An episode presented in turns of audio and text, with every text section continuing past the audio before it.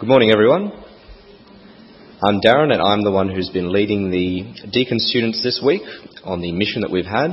And I've had the great joy and privilege of staying with John and Yvonne Huynh this week and their family.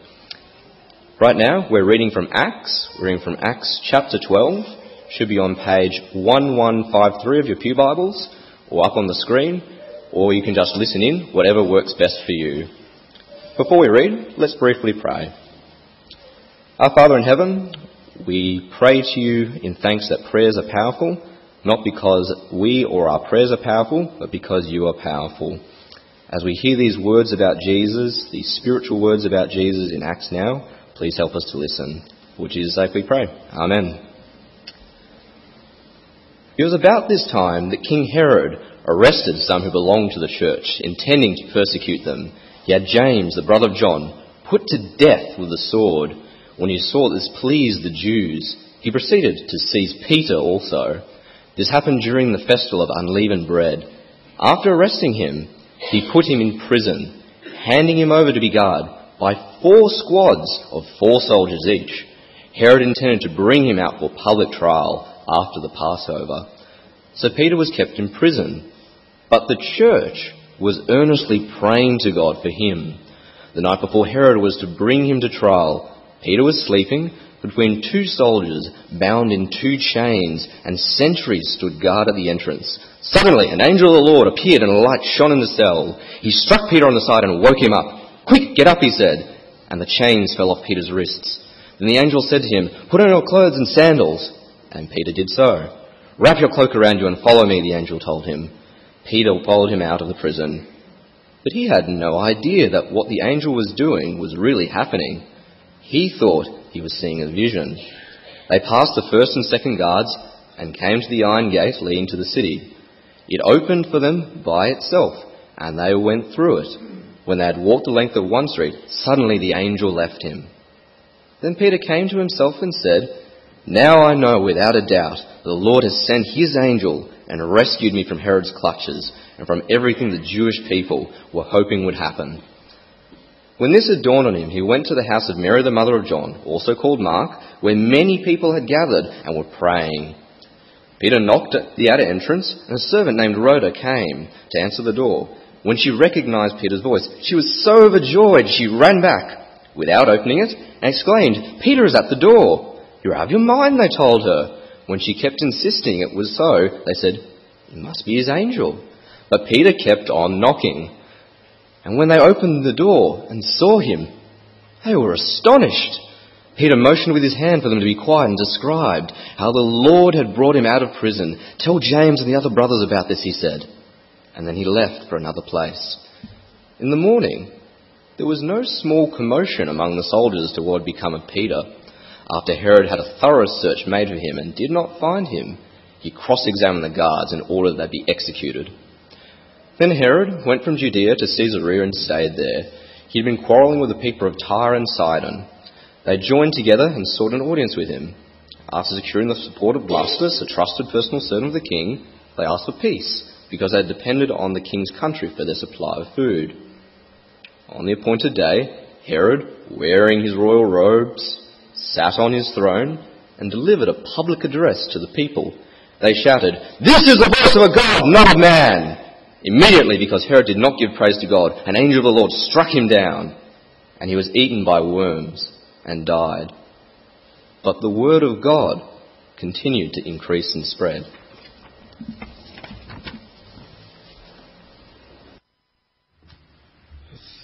Thank you for reading and uh, reading that with uh, intentional understanding to the text. And may God bless the reading of the word to our hearts today. Uh, thank you, John, for um, welcoming me. Thank you to absent Pastor Chris for inviting me. Um, uh, my name is John Wilson. I'm a local lad, uh, born and bred in the streets of Surrey Hills. Well, I wasn't born on the street, but but but a, a, a Surrey Hills boy. Uh, went to one of the finest primary schools in the land uh, called Surrey Hills Primary School. You may have heard of it. Uh, a great school. and uh, I've been privileged to be a, a, pastor for the Presbyterian Church for a couple of years, for 35 years. And uh, so thank you. And also just a, a, quick greeting from my wife Paula, who would like to be here, but she's required at our home church at Reservoir uh, this day. God is smiling sweetly on the Presbyterian Church at, at uh, Reservoir. And people are being revived in faith and people are finding faith. And uh, there's so many things happening there. Pastor Andrew uh, can scarcely keep up. It's just the joy of the Lord is shining in churches like Surrey Hills, churches like Reservoir, and other churches across the spectrum. So greetings to you, but I'm here not to give greetings, but to open up the Word of God. And uh, I've purposed to open up a very exciting chapter of the book of Acts. And um, I hope that you might have that in front of you, perhaps open it up in your own Bible, because I understand that you've not been reading through the book of Acts necessarily, so I'm just jumping into the book and I've jumped into chapter 12 because I like it. One of the great chapters of the Bible. Uh, every time I open the Bible, there's the greatest chapter in the Bible for that moment. And Acts 12 right now is the great chapter of the Bible. And we sense in it, didn't we, as, as we just heard it read, or we, we, we sense there's, a, there's, a, there's something going on here that's a real sharp battle of wills. This is a contest. I mean, the red corner there's Herod, the blue corner there's the church. I mean, it's no contest uh, visually, that is at first glance, prima facie. Here we've got the Roman puppet king, Herod, with all his might,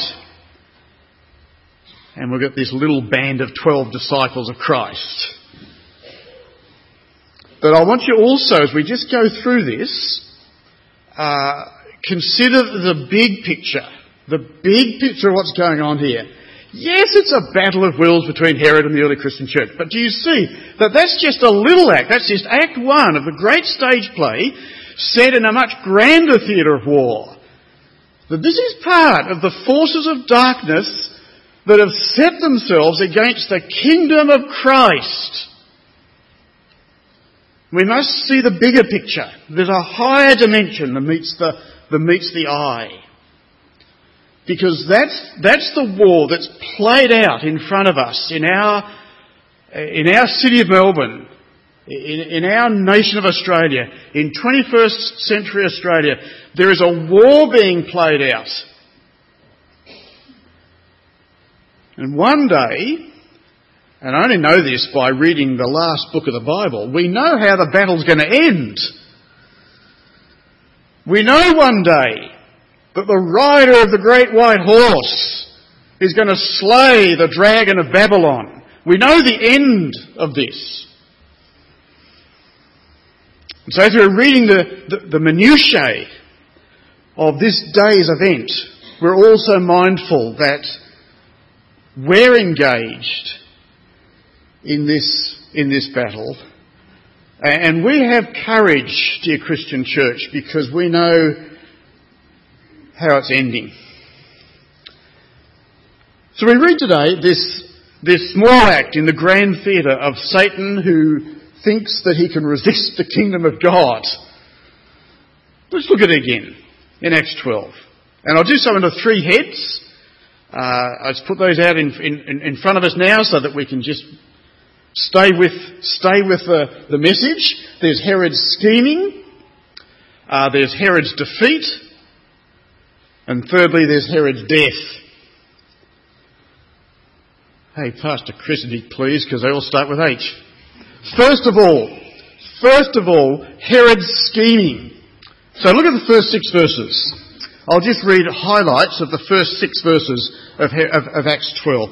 King Herod arrested some who belonged to the church, intending to persecute them. That's the opening verse.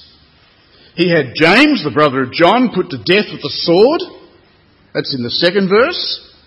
And then he proceeded to seize Peter also and put him in prison, handing him over to be guarded by four squads of four soldiers each.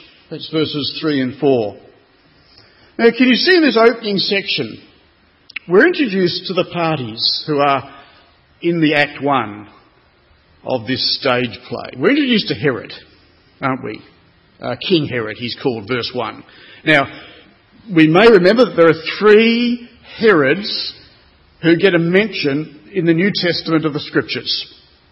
And this was the third of those three. This is the tyrant, Herod Agrippa.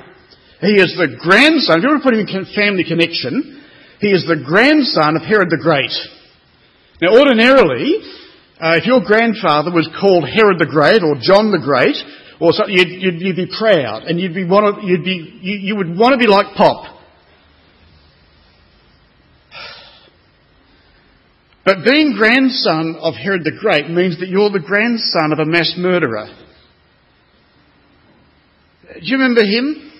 So he was the, he was the one who gave order to kill all the boys in Bethlehem and the vicinity, the villages around Bethlehem, all boys who are two years old or under. So this is, this is Herod Agrippa grandson of Herod the Great, who shared in some of the awful characteristics of his grandfather. Do you see also in Act 12 we're introduced to James? Briefly. Briefly we meet James, uh, verse 2. And so here's a first in the history of the Christian church. Can you spot the first? So, Bible, Bible quiz trivia night. Here's a question. Of the twelve disciples who followed Jesus, who was the first martyr? And the answer is James. So this is a turn of events. See, up to Acts 12, and I'm just summarising the 11 chapters of Acts now, the Christian church had been on a winning run. One, one exciting conversion after another. First of all, where did the Christian church begin? The day of Pentecost. 3,000 people came to know the Lord. And then there were the Samaritans who came to know the Lord.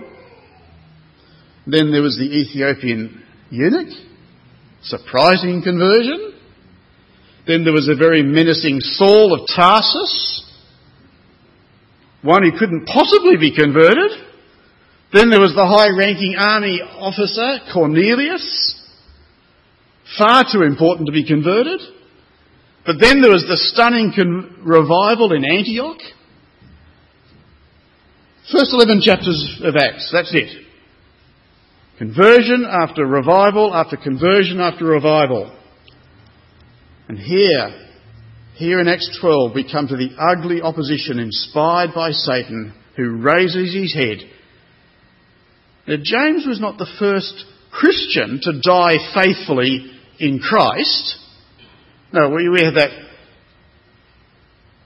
inspiring testimony of Stephen in Acts 7, for example, and others also. But the death of James shatters the illusion that somehow the twelve were a specially protected species. And when you remember what James is noted for in Scripture, you might think that he might have thought that he deserved protection. After all, he was one of the intimate friends of Jesus.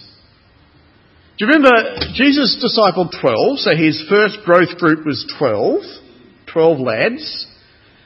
But then within that, he had little growth groups within the big growth group. And do you remember the three that he often drew aside for prayer and scripture study and encouragement and special revelation? Who were they?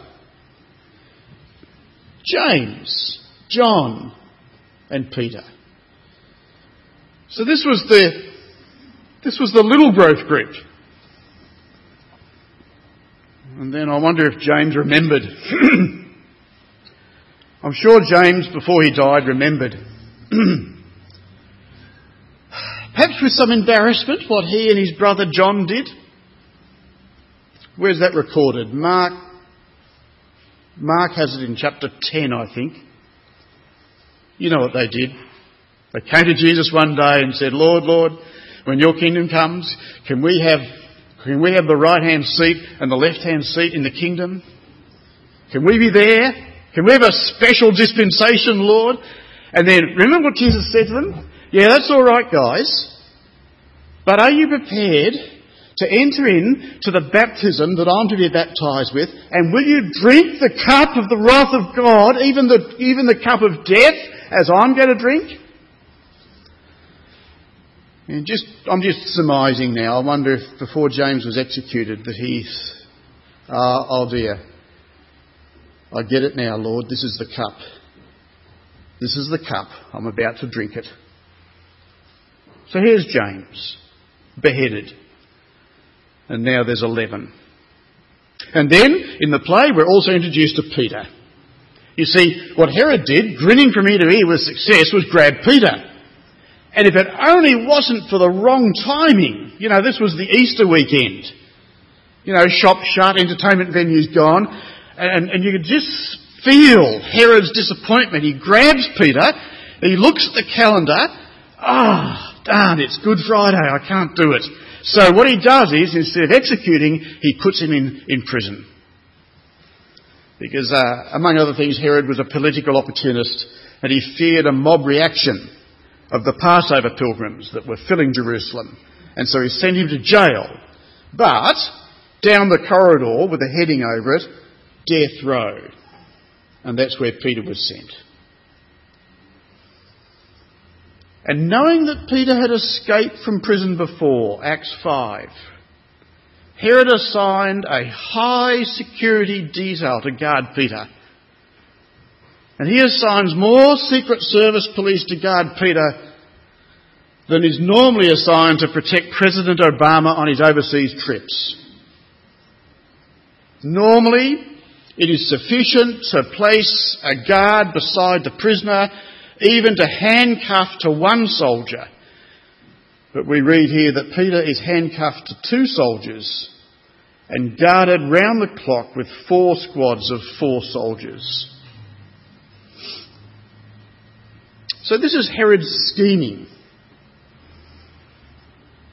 This is Herod's attempt to diminish the power of the Christian church, to ridicule the name of Christ. This is Herod who's thinking, let's take down two key men. Let's take the two leading apostles and then the rest will fold like a pack of cards. And the situation does look hopeless. If this is all we had in front of us. Even just down to verse 4. What, what can a harmless little band of Christians do with their two fearless leaders gone and with the murderous Herod on the rampage? It's a really good question. What can the weak do? What can the disempowered do against the powerful? What can the weak do against the strong? Well, the, it's interesting that question, what can we do? Do you know the other James, the other James, the one who wrote the letter James in the scripture, in 5.13, he asks, is any of you in trouble? Then he should pray. Because the prayer of a righteous and a, and a man is, a, is powerful and effective. And so finally, under this first head, we're introduced to the Christian church. Verses 5 and 6. And this is like the, the interlude between, between Herod's scheming and, and, he, and, he, and his downfall. See, finally, under this first, we, we see the church. This is like the intermission. We've got the, the great man's great schemes, Herod, but here's the church. So Peter was kept in prison, but the church was earnestly praying to God for him. Earnestly praying. Herod had his soldiers. The church has the power of prayer. Peter was kept in prison. The church, though, was free to pray. When every other gate was locked and shut, the gate to heaven was wide open. And the church stormed the gate of heaven. And Luke, who writes, remember Luke, who, the author of the book of Acts, uses this particular expression, not just that the church was praying to God for him, but earnestly praying to God. This, this was the agonizing prayer. This was the consistent prayer. This was the storming the gates of heaven prayer. This is exactly the same word that Luke puts in to his gospel describing the way Jesus prayed in the Garden of Gethsemane. Same author, same word. Remember Jesus' prayer being described by the writer Luke? Jesus in the Garden of Gethsemane was was found to be in prayer more earnestly, and his sweat was like drops of blood falling to the ground. Earnestly. So here's, here's what bridges the gulf between the scheming of the great man Herod and the defeat of the great man Herod. The difference, the, the bridge between them is the church at prayer. There's a lesson. The church at prayer earnestly pleading with God. So that's a summary of, of Herod's great scheming and trying to bring the church to its knees and to diminish the name of Christ, to ridicule Christ, to bring it to nothing. Under the second head, let's look at Herod's defeat, though. And it sort of runs that whole story from verse 7 through to verse 19. That, that amazing story of, of release of Peter, and in the release of Peter is the defeat of Herod. You see, it begins in verse 7 with, Suddenly an angel of the Lord appeared, and a light shone in the cell. Quick, get up! And the chains fell off Peter, Peter's wrists. Now, I'm not going to pause as long on this second stage as we did in the first, except to highlight some really amazing aspects to the story. I mean, this is a showstopper. This ought to be a film. I think of famous jail breakout films.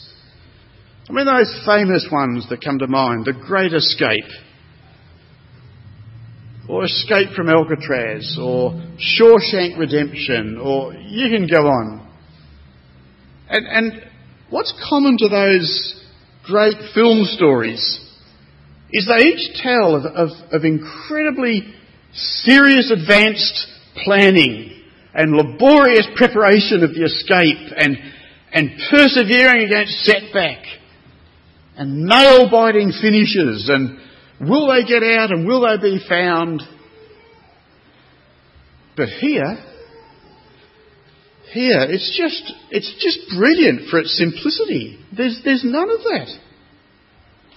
This is outstanding escape. The chains, the guards, the prison doors, the iron gate meant nothing to God and his angel. And Peter was instantly free. There was no struggle. A couple of other things are interesting in this story too. And that is that Peter obeyed without really knowing what was happening. Verse 9. The description in verse 9 is here's a guy who's being set free in a miraculous way with the companionship of an angel of God, he had no idea what was going on. But he was prepared to follow the Lord's instruction. He had a sense of God's leading sufficient to tell him that the explanation will follow later. There's a lesson for us as well. Sometimes the explanation follows after obedience. And then the, a, another surprising twist in this, in this release is, is where Peter goes to. So he's, he's walked out into the street and then suddenly he turns and his, his angel companion's gone and he's alone in the street and what do I do? So I'd be heading home for a good night's rest. But Peter thinks, I wonder where the church is gathered. Isn't this brilliant? I wonder where Surrey Hills Presbyterian Church is gathering. Whose home? Pastor John's home, I reckon. And so Peter says, I know where to go. I know what will happen. It's night time. Everybody should be in bed, but I kind of think they're not. And so he went to Mark's mum's home. Because he knew that the Christians would be at Mark's mum's place. And he knew that they'd be wanting to know that their prayers have been answered. And Acts 12 tells us that story about the knocking on the door and poor Rhoda, who's only mentioned in Holy Scripture, is, is just got this sort of, well, it's got this embarrassing tweak to Rhoda's fame. She won't mind, she's a believer, she's in glory, but just an incidental lesson in this. I mean, we're, we're kind of, we could get embarrassed at these disciples and their reaction, but, but no, this is just the honesty of, of life as believer. And we can identify with some of this reaction. And we're thankful to God for Holy Scripture that just tells the story and doesn't sweeten it up. I mean, if you guys were writing up a history of the Presbyterian Church of Surrey Hills, there are certain things that you wouldn't put in the text. I mean, something really embarrassing happened. Something, someone forgot something incredible. You wouldn't put that in your history. So here's Rhoda. Afterwards, I can imagine her having a little chat with Luke. Oh, Luke, look, don't put this in that, that, that, that I didn't, and I left Peter outside. And the disciples saying, don't put everything in. I know we stumbled. We didn't believe that Peter could be released. We actually said, Rhoda, you're mad. But no, here it is. It, it's just a, it's, it's, it's a side lesson. Perhaps it's a minor point, but it's very appealing. It just adds to our confidence in Holy Scripture. That Holy Scripture has not been doctored. It's not been sweetened. It, it, it, it's, a, it's a true, inspired, inerrant account of the early church that we can identify with. And we love them for it, don't we? We love these early church. We love Rhoda. Because she was there praying all night. We love Rhoda. And we feel that, we feel what she's done. And so we love God for writing up this in His holy, inspired, inerrant Word.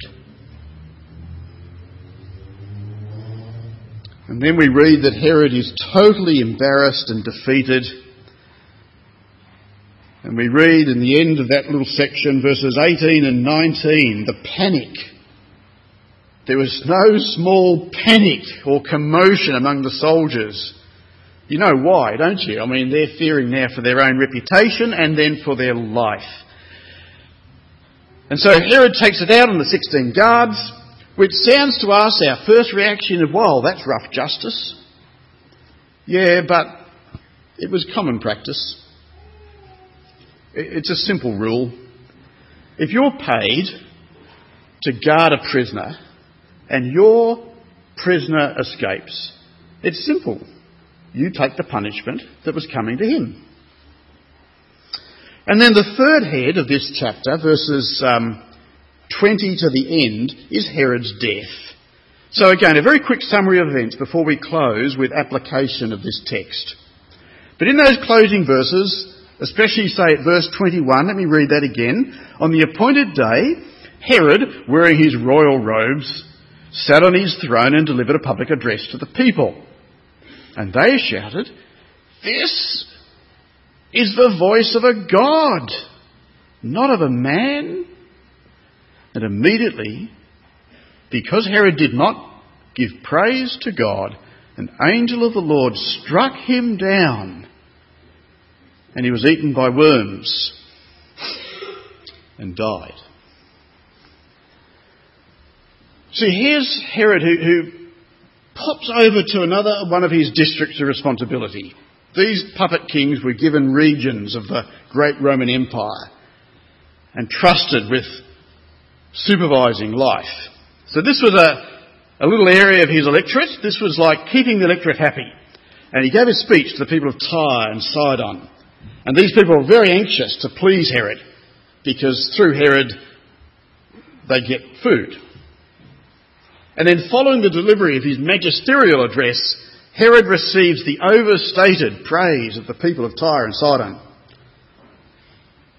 And it's, it's such inhuman nature to do that, isn't it? To look to political deliverers and, and political messiahs and to make more out of leaders than, than we should.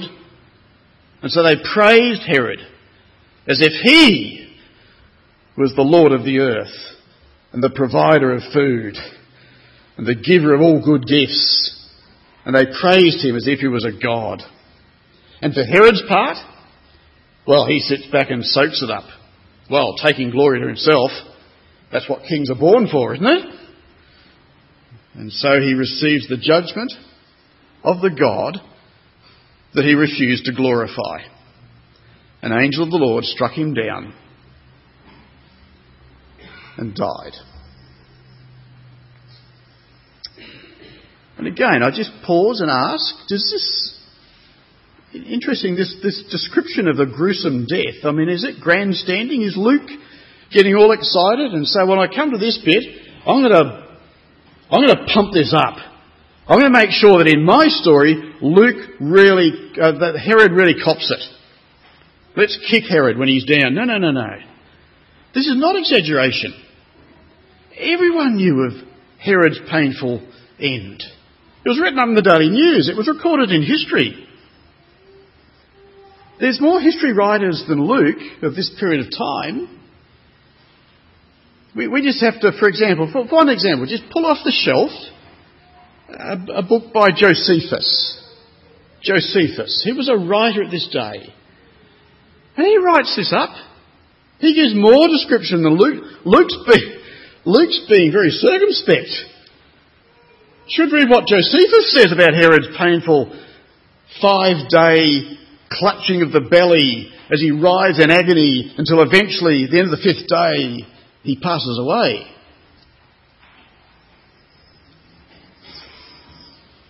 This is the end of someone who shakes his fist at the God, the Lord of heaven and earth. Now, where is the, where is the, the application? Where, where, where are the take home lessons from this graphic Acts 12? Well, there's heaps. How long have we got? How long do you want before morning tea? There are so many wonderful, powerful spiritual lessons. Let me give you three. And this is, this is the first.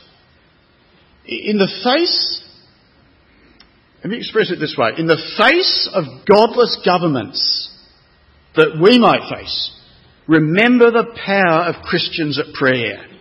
Surely that's an outstanding lesson. In the face of a godless government, remember the power of Christians at prayer. And I say this directly to you as Surrey Hills Presbyterian Church. This church, you, earnest at prayer can overcome the mightiest ruler of the land. That is one of the lessons I see in the account of Acts 12. I'm sure that's the reason that the Holy Spirit oversaw the writing of Acts 12. Are we a church? Is the Presbyterian Church of Victoria a mighty church at prayer? Is the Presbyterian Church of Victoria, of which we are proudly part, a church earnest in prayer? earnest prayer. Now it has power not because we're earnest. Try not to get the wrong spin. It's not because we're so good at persuading a reluctant God. No, no, no.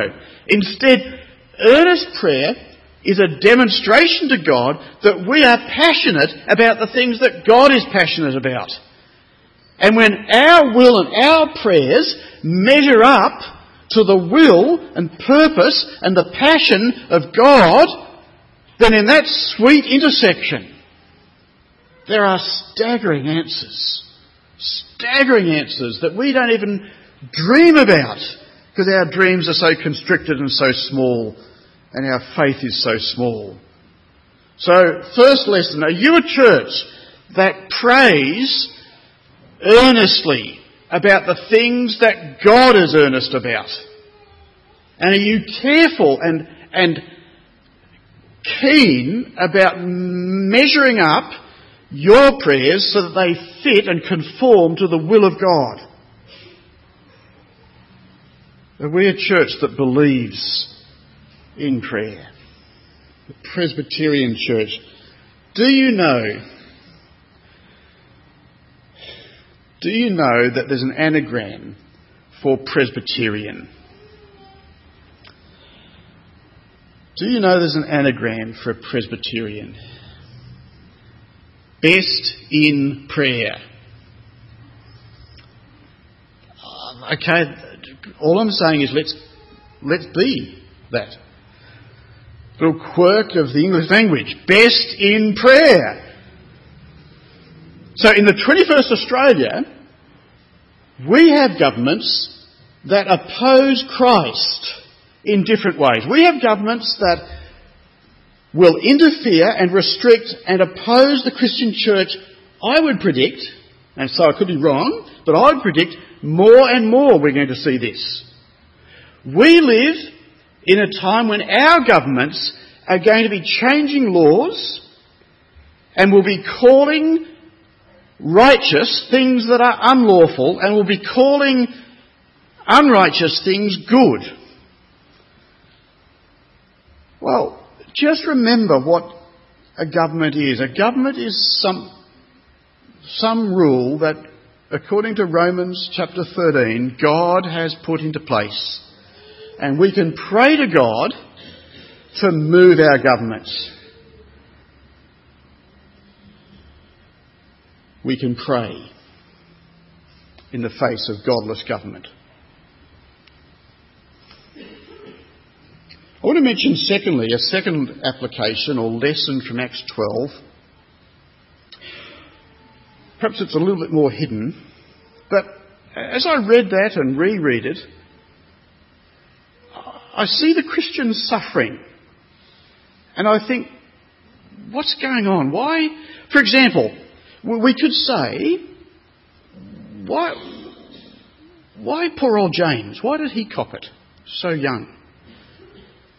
And so the, the second lesson is, is going to be this. In, in, with the testimony of Christian suffering, I want you, dear Christian, to rest in the sovereignty of the love of God. And be reminded that God's thoughts are higher than our thoughts and His ways are higher than our ways.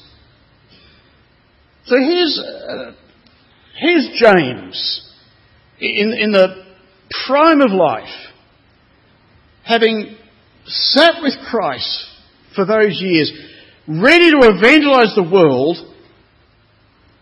and he's martyred. And we think, why? Peter was about to be martyred, but he's rescued. Now, life throws up these conundrums. Apply it to your own life. Have you got any conundrums in your mind that, Lord, this one was taken so young. This one had so much potential. This one lives free. My friend is suffering. I seem to not have that. I'm suffering. My friend does not see. All sorts of conundrums. Life is complicated. Life is difficult. And, and I want to just remind us again that, that the reasons why God does what he does and allows what he allows is often known to him, but we know that James graduated to glory ahead of Peter and the others. he did not consider himself to be a loser in any way. and it was not time for Peter to go to his heavenly home. And until it was time for Peter to go to his heavenly home, he was untouchable. He could not be harmed. It was time for James, he'd finished his course, he'd run his race, but it was not time for Peter. The Psalms remind us, don't they, that all the days ordained for me were written in your book before one of them came to be. So we sometimes wonder, when the Lord calls home a faithful Christian and we think that's a bit early, we say too soon, but wait a minute, wait a minute, too soon for who? James had lived a full life and then he departed. And so did Peter. And both outcomes are loving and purposeful. Short life, long life. Both are full lives under the sovereign purposes of God. So, Christian, I just want to say, rest more confidently in the sovereign love and merciful purposes of God in your life. Do you not think that He's loving and merciful and purposeful? then to the third lesson I want to enter into before we close, and, and, and that is I want to talk about the eternity aspect of this story.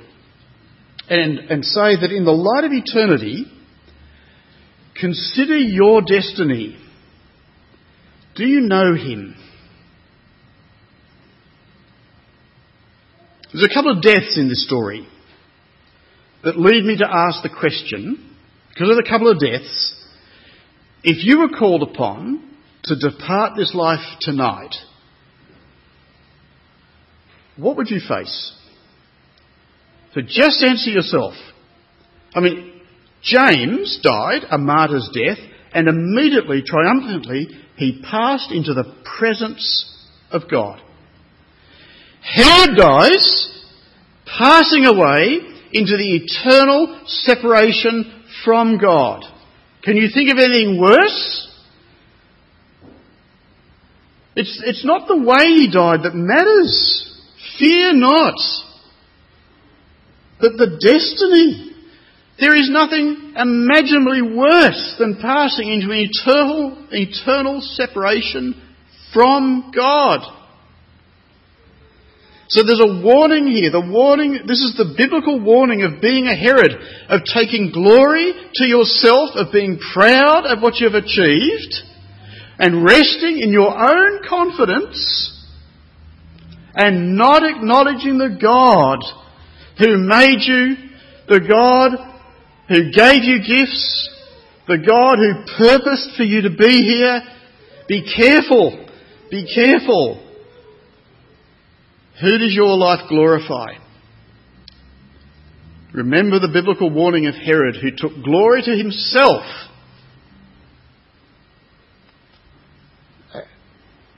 Friend, it is not the agonizing stomach condition of Herod that to be feared. It's not his five days of bellyache to be feared. That's nothing compared to eternal separation from God and darkness of hell. I'm not warning fear death, I'm warning fear hell. The worms that ate the belly of Herod are one thing, but Jesus warns of being thrown into hell where the worm does not die and the fire is not quenched. There's a worse worm than Herod's worms, says Jesus. And so I'm asking if you were called upon to depart life tonight, what would you face? Who would be waiting for you? what's waiting for you? If you were called upon to depart tonight, what would you say to your Maker? Today is the day to turn to a loving and a merciful Saviour who wants to wash clean all your sin. And he wants to give you, in place of sin, his perfect righteousness. And he wants to take the account of, of sin that's weighing you down and relieve it by replacing it with a perfect righteousness of his own. Which is why we heard these words earlier in the service. Seek the Lord while he may be found. Call upon him while he is near.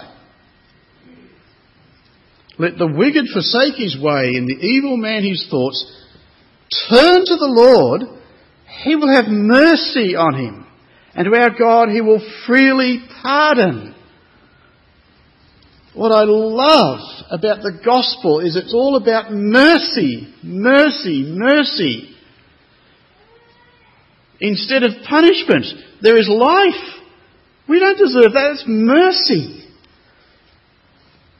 Mercy is when God replaces something that we deserve with something we don't deserve.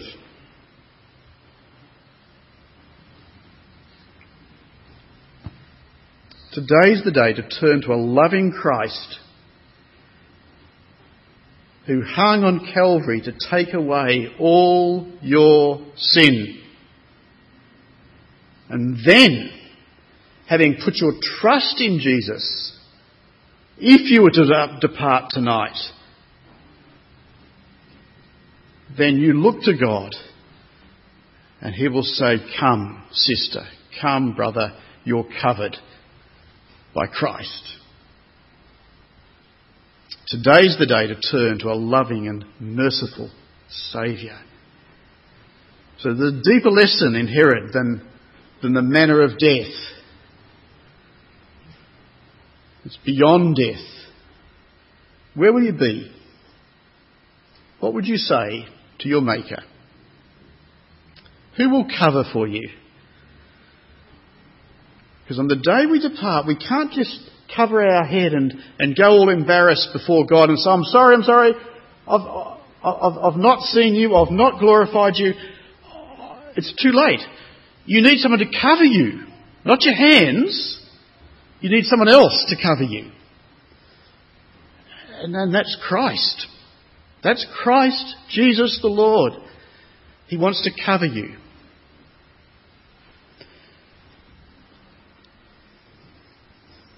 And that's why we don't mourn for James, the first apostle, because James is covered by the blood of Christ. We get disturbed by Herod's death, not because he had a bellyache. No, no, no, no. We get concerned about Herod because he died and went into eternity separated from the beauty and the love of Christ. Now let me conclude. Do you see Acts 12 is do you see the end play here? Look at the bookends. Look at verse 1. This time Herod arrested some who belonged to the church and intended to. So here's Herod breathing fire. Look at verse 24. But, so go from 1 to 24. But, the word of God continued to increase and spread. Wow. Do you see the artistry of Luke? The beginning, Herod is rampaging. But at the end, he's struck down and he dies in agony. At the beginning, James is dead, Peter's in prison, but in the end, Peter's free and the Word of God triumphs. The word of a great man here it is silenced, but the word of the glorious Lord abounds. Friends, the word of the Lord is unstoppable.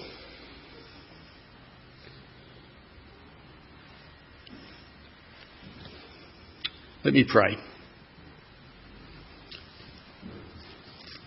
Father, thank you for your holy and inspired and inerrant word that has brought us this glorious, moving and tragic chapter of Scripture. Lord, please speak to us through this, your word. And uh, Lord, may we, as a church, believe that uh, you're the sovereign God, that uh, your purpose and holy will rules, and that we may access the power of heaven through prayer. Help us to pray as a church. Help us to pray about our community. Help us to break down the strongholds of the evil one. And uh, Lord, we pray that you would apply whatever lesson you wish upon our heart today for having opened the Word of God. Please bless us, we ask, in Jesus' name. Amen.